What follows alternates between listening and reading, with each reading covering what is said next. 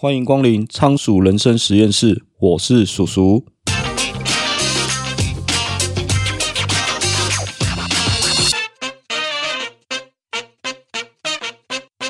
今天想跟大家聊一下最近的电影《奥本海默》。那如果说你认识本片的导演诺兰，哦，诺兰大导演就是从《黑暗骑士》开始，那我就蛮喜欢他拍的电影。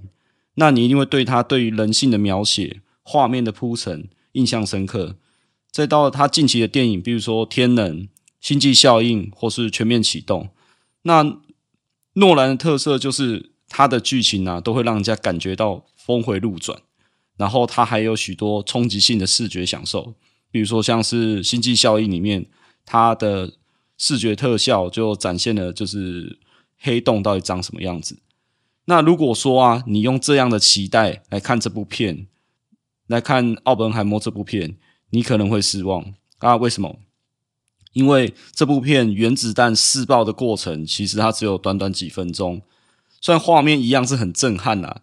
但而且它还有许多特别的小细节，比如说像是核爆之后，就像打雷一样，我们会先看到强光，然后后面才有爆炸声，因为光速比音速快很多。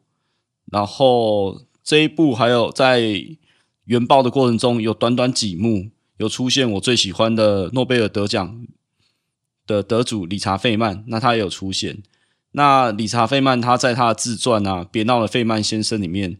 有说过他很喜欢打邦加鼓，那在原爆成功的画面就画面就有带到他在那边开心的打这个邦加鼓，所以我觉得这是一个小彩蛋。这样，那这部电影啊，大部分的时间其实都是文戏，不过诺兰他最厉害的地方就在于他的文戏也可以拍得非常引人入胜，就让你可以很沉浸在奥本海默的心境转折。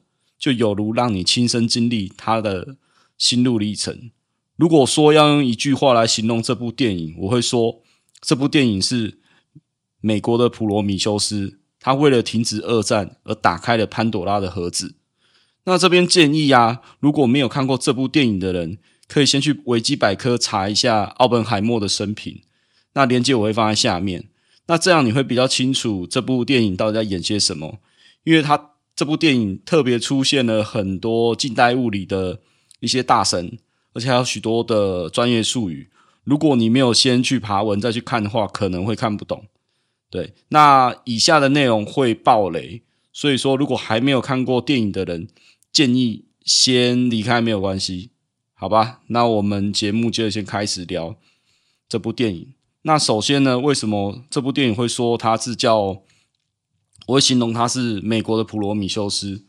哦，那希腊神话中普罗米修斯啊，为了人类去盗火，盗火种，那帮助人类获得了火种，结果那个众神之神宙斯当然非常的不爽。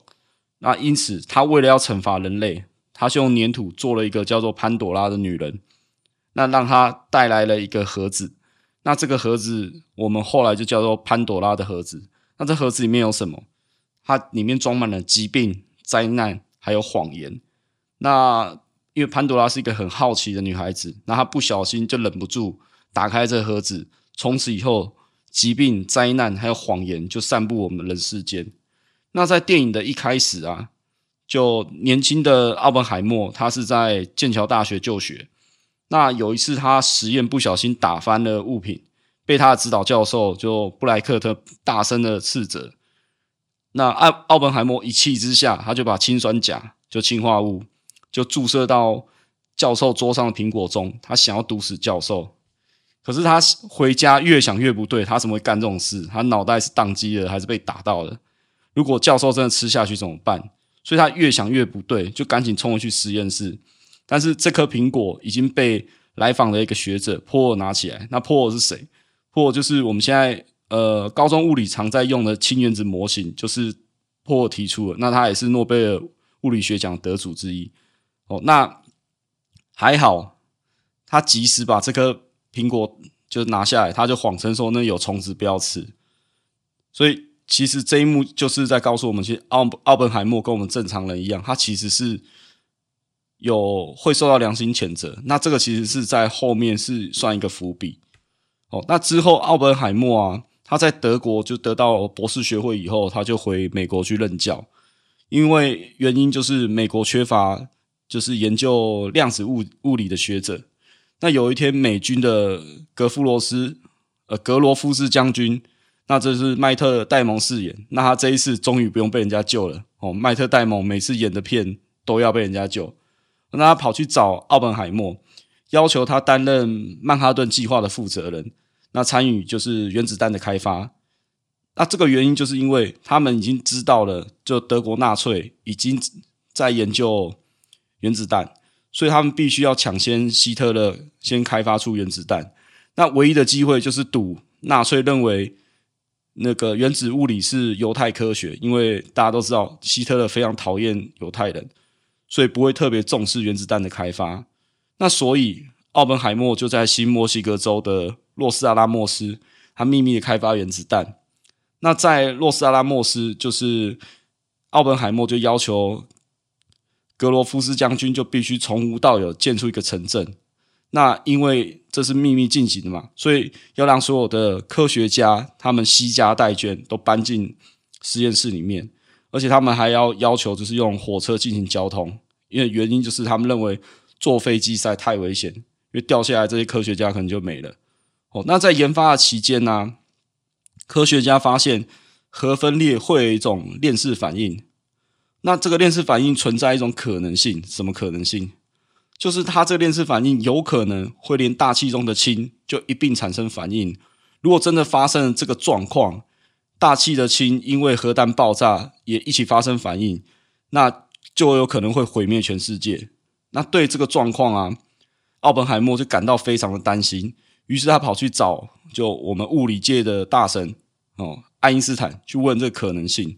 那这一段在结局，它是一个非常大的伏笔哦。那爱因斯坦就说：“你可以去问你自己的数学家。”那数学家去算，其实这个几率很低，几乎是低到为零哦。所以他们就继续开发原子弹。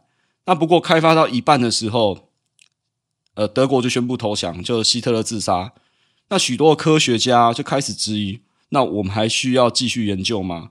啊，不过因为当时啊，二战还没有结束，因为日本还在开战当中，所以美国就决定继续曼哈顿计划。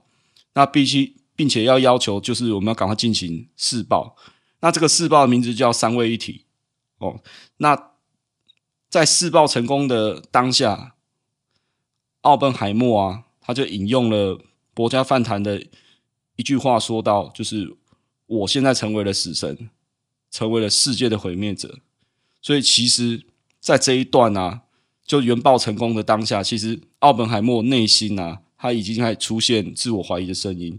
因为他身为这个计划负责人，他不肯说放弃就放弃。可是，他其实这时隐隐约约已经知道了，如果一旦试爆成功，这种武器瞬间就可以杀死很多人。那在电影有一幕。是这样，就有一幕是这样，就是在原爆成功的庆功宴上，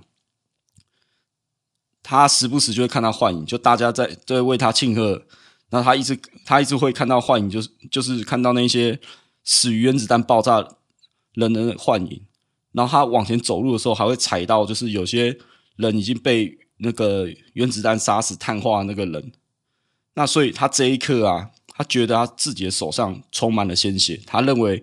他现在发明这武器以后会杀死很多的人，就果不其然，美军啊，在一九四五年的八月六号，哦，那就是在日本的广岛投下了两颗，呃，在日本广岛投下小男孩这一颗原子弹，然后在三天后又投下了另外一颗原子弹，叫做胖子，在长在长崎那边投下，就这两颗原子弹就联手杀死了数十万人的生命，那就此啊。世界第二次世界大战就结束了，那奥本海默也被外界封为原子弹之父。那他还上了《时代》杂志。那在一次啊跟总统杜鲁门的会面上，奥本海默其实就表达他当时的想法。他认为就是我们科学家因为开发了原子弹，双手沾满了血。那不过总统啊对他这种情绪啊非常反感，因为杜鲁门认为原子弹是他下令引爆的，跟科学家一点关系也没有，所以你们在就是那边觉得自己要承承担责任这件事情，他觉得很好笑。那不过奥本海默却认为自己应该要承担责任。他认为他就像普罗米修斯一样，就是为美国盗取火种，结果却开打开了这个潘朵拉盒子。他可以预见未来许多国家就一定会开启了所谓的军备竞赛。那在二战结束之后，他就开始了他的赎罪之旅。他虽然是被称为原子弹之父，可是他后面他其实是很积极反对制造氢弹。那氢弹就是威力更可以是，可你可以想象的是威力更强大的原子弹哦。那他用的技术是核融合。那因为这样子会造成美国跟苏俄之间的那军备竞赛。可是潘朵拉盒子已经打开，就不可能再盖回去。所以在与美国呃与苏联冷战的紧张气氛中。那他就成为了就是争议的焦点，因为当时出现了一个主义叫做麦卡锡主义，这源自于美国一九五零年代，美国共和党参议员有一位参议员叫做麦卡锡，那他认为就是共产党渗透了美国政府，那为了阻止国家被间谍颠覆，他用了大规模的宣传，还有一系列的指责，那制造了许多的调查，还有听证去曝光这些渗透。那简单来说，其实就是一种带风向的猎物行动。就我说你是共产党，那你就必须接受调查。这有点像台湾呃过去的白色恐怖一样，就国民党干的也是差不多的事情。所以啊，奥本海默因为他的亲左的言论，所以被认为他是可疑的人士。因为他的弟弟是共产党员，他的妻子凯萨琳也是，连他的情妇也是。那所以这就引起了政府官员的怀疑。那这件事情呢，就被奥本海默的政敌史特劳斯抓到机会。那这史特劳斯就是小罗伯道尼所饰演。那史伯呃史特劳斯跟奥本海默一样是原子能委员会的成员，不过他的立场是属于反共立场。那在氢弹的开发上，他的看法与奥本海默不同之外，还对奥本海默之前在国会对他的羞辱耿耿于怀。那奥本海默对他干了什么事情？就是当时啊，史特劳斯反对美国向其他国家输出放射性的同位素。那奥本海默就在国会跟参议员说，呃，这没有电子设备那么重要，但至少比维他命重要，来反讽史特劳斯。那史特劳劳斯就把这件事情就是记在心中，只是没有爆发而已。那这一次刚好就被他抓逮到了机会。那于是史特劳斯就借机举行了安全听证会。那奥本海默在检察官的质问之下，只能一五一十交代自己的婚外情，还有与共产主义的这些关系，以及他为什么会反对开发氢弹。那最终啊，奥本海默的安全许可被撤销，所以他本人的名誉就大大受损。那政客们就成功压制他在原子能还有国家安全问题上的影响力，那借此就可以开发出氢弹。那不过呢，史特劳斯的下场其实也没有很好。他在有一场就是他后面想要提名商务部长的委员会上，被一位呃科学家叫做大卫希尔给踢爆，说他以前啊曾经因为私怨，所以用安全听证会去指控奥本海默这个肮脏的事情。那最终啊，参议员就包括了。呃，约翰·甘乃乃迪就是未来的被刺杀那位甘乃迪总统，就那参议院就投票表表决否定这项提名，然后就就使史特劳斯失去了内阁的职位，他从此以后就离开政坛。那随着史特劳斯的下台，奥本海默就在美国总统的詹森手上接获了恩里科·费米奖，有点洗刷当年政治污名的这个味道。那在影片的最后啊。就是回顾到刚刚前面讲一段梗，就是爱因斯坦跟奥本海默对话。奥本海默对爱因斯坦说：“你还记得我当年带的那个计算的公式来问你，就是核弹如果爆发会不会发生不可控的链式反应，然后摧毁全世界吗？”啊，爱因斯坦就会说：“这我记得很清楚。”于是，在结尾的时候，奥本海默就说：“我想我做到了。”那。最后的画面就带到奥本海默，就是脑中出现了许许多多的飞弹升空，然后带着核子武器毁灭全世界的一幕。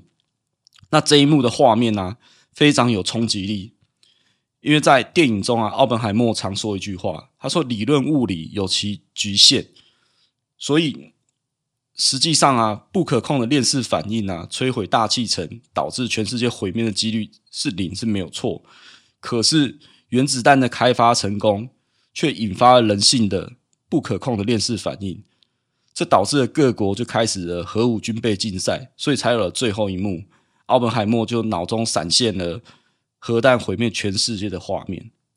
那最后，我想来做个总结，就是这部电影呢、它其实有三段时间线，它不是线性的去播放奥本海默从呃年轻的时候到他最后打造核弹的这个过呃打造原子弹这个过程，它其实它是在三段时间呃时时间线去穿插去演出。那他有三段时间线，就是奥本海默就是从学生时代到曼哈曼哈顿计划去打造原子弹的故事。那另外一个时间线就是安全听证会的那个时间线。然后第三个时间线就是呃史特劳斯他被提名商务部长的那段时间线。那这部电影啊，我觉得最有趣的地方就是，因为它会在三段时间线里面去穿插嘛，那他时不时啊就会出现一些黑白画面的镜头。大部分的镜头都是史特劳斯出现的时候才会出现黑白的画面。原本啊，我以为是导演想要讽刺政治黑白的，可是后来发现也有部分奥本海默出现的画面也有黑白的画面，所以我后来想想，嗯，这个理由可能不太合理。那后来在网络上看到另外一个说法，就是出现彩色画面的应该是奥本海默的第一人称视角，黑白画面则是第三人称的视角。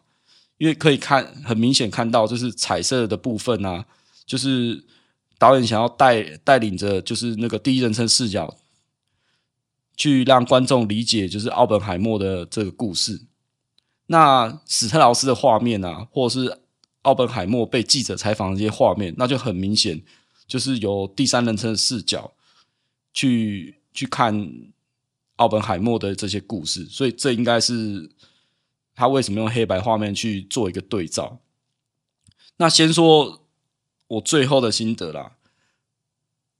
片长三小时，看到后面屁股真的很痛哦。我上一部看三小时电影应该是《魔戒》啦。哦，那电影的分级是辅导级，不过这部电影有呃奥本海默跟情妇的一些性爱场面，所以有漏点。所以如果你要带小朋友去看的人，可能要稍微注意一下。那看完。最大的感觉就是诺兰这塞了太多东西了哦，导致结尾的时候，我刚看完的时候其实有点傻住，因为这讯息量实在太大了，我当下也说不出来到底是好看还是不好看。啊，直到回家以后，我脑袋一直在想电影的片段，许多的资讯在塞爆我的大脑，就跟原子弹爆炸一样。哦，那这些这些片段啊，就在我的大脑产生的链式反应，哦，到超临界状态才爆发。那看完最后再反刍这些画面、这些资讯，我觉得只能用一个“爽”字来形容。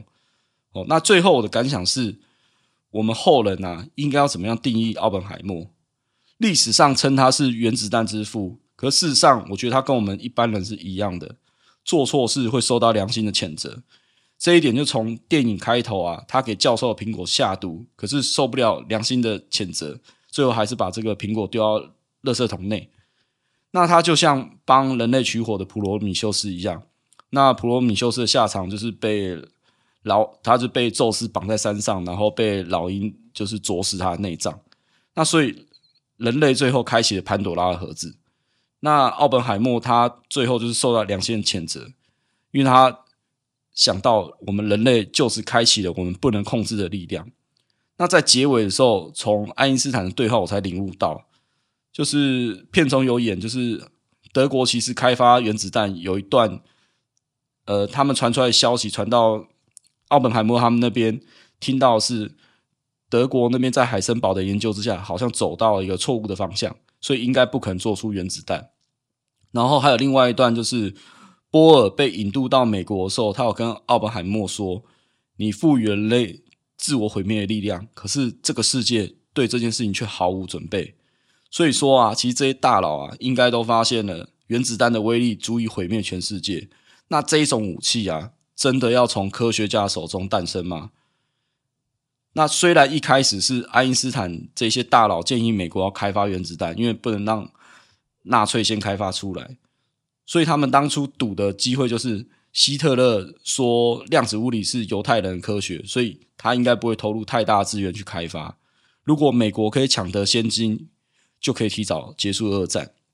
可是当希特勒自杀、德国投降之后，那原子弹对这科科学家来说还有开发的必要性吗？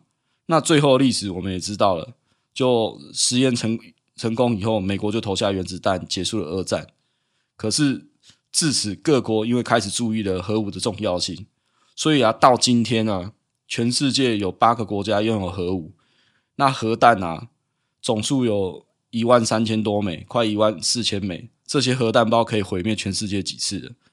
所以电影中的爱因斯坦说道：“上帝不会掷骰子。”或许就是预见到量子物理最终的研究成果，可能就是出现这种武器会毁灭全世界。哦，那最后我想再跟大家分享一下，就是呃，我们现代的人类啊，又有什么样的新武器呢？哦，电影告诉我们是原子弹足以毁灭世界。那现代人类其实，我觉得也有一项新武器，也可以毁灭全世界。我想就是现在最红的 AI 技术。因为 AI 技术虽然可以帮助人类文明的进步哦，可是就像人，就像电影中说，他有一句台词，我觉得印象蛮深刻。他这样讲，他说：“人类绝对会用他们拿到的任何武器，所以 AI 啊，不可免的一定会用到战争上。那这件事现在已经发生了，你从乌俄战争啊，就可以看到各种无人机的应用。”哦，那你现在就会知道未来的战争形态已经跟过去不一样了。这等于就是说，我们人类又从潘多拉盒子又拿出了一项足以毁灭人类的新科技。那也许哪一天就跟电影《魔鬼终结者》的剧情一样，可能会出现了一个躲在区块链的 AI。那这个 AI 叫做天网，它可能具有自我意识。那在某一天，它就骇入了全世界的核武系统。发射了所有核弹，毁灭这个全世界。那这一天就会被叫做审判日。哦，那这就是我目前对于呃《奥本海默》这部电影的心得。哦，那今天的节目就先到这边。如果觉得我们节目不错的话，欢迎订阅节目的电子报，每周都会更新最新的书评与观点。如果喜欢我们的分享，你也可以在下方留下你的五星评论，或可以赞助我，请我喝一杯咖啡。连接在下方的资讯栏，你的小小支持对我来说就是大大的鼓励。我是鼠鼠，仓鼠人生实验室，我们下次见，拜拜。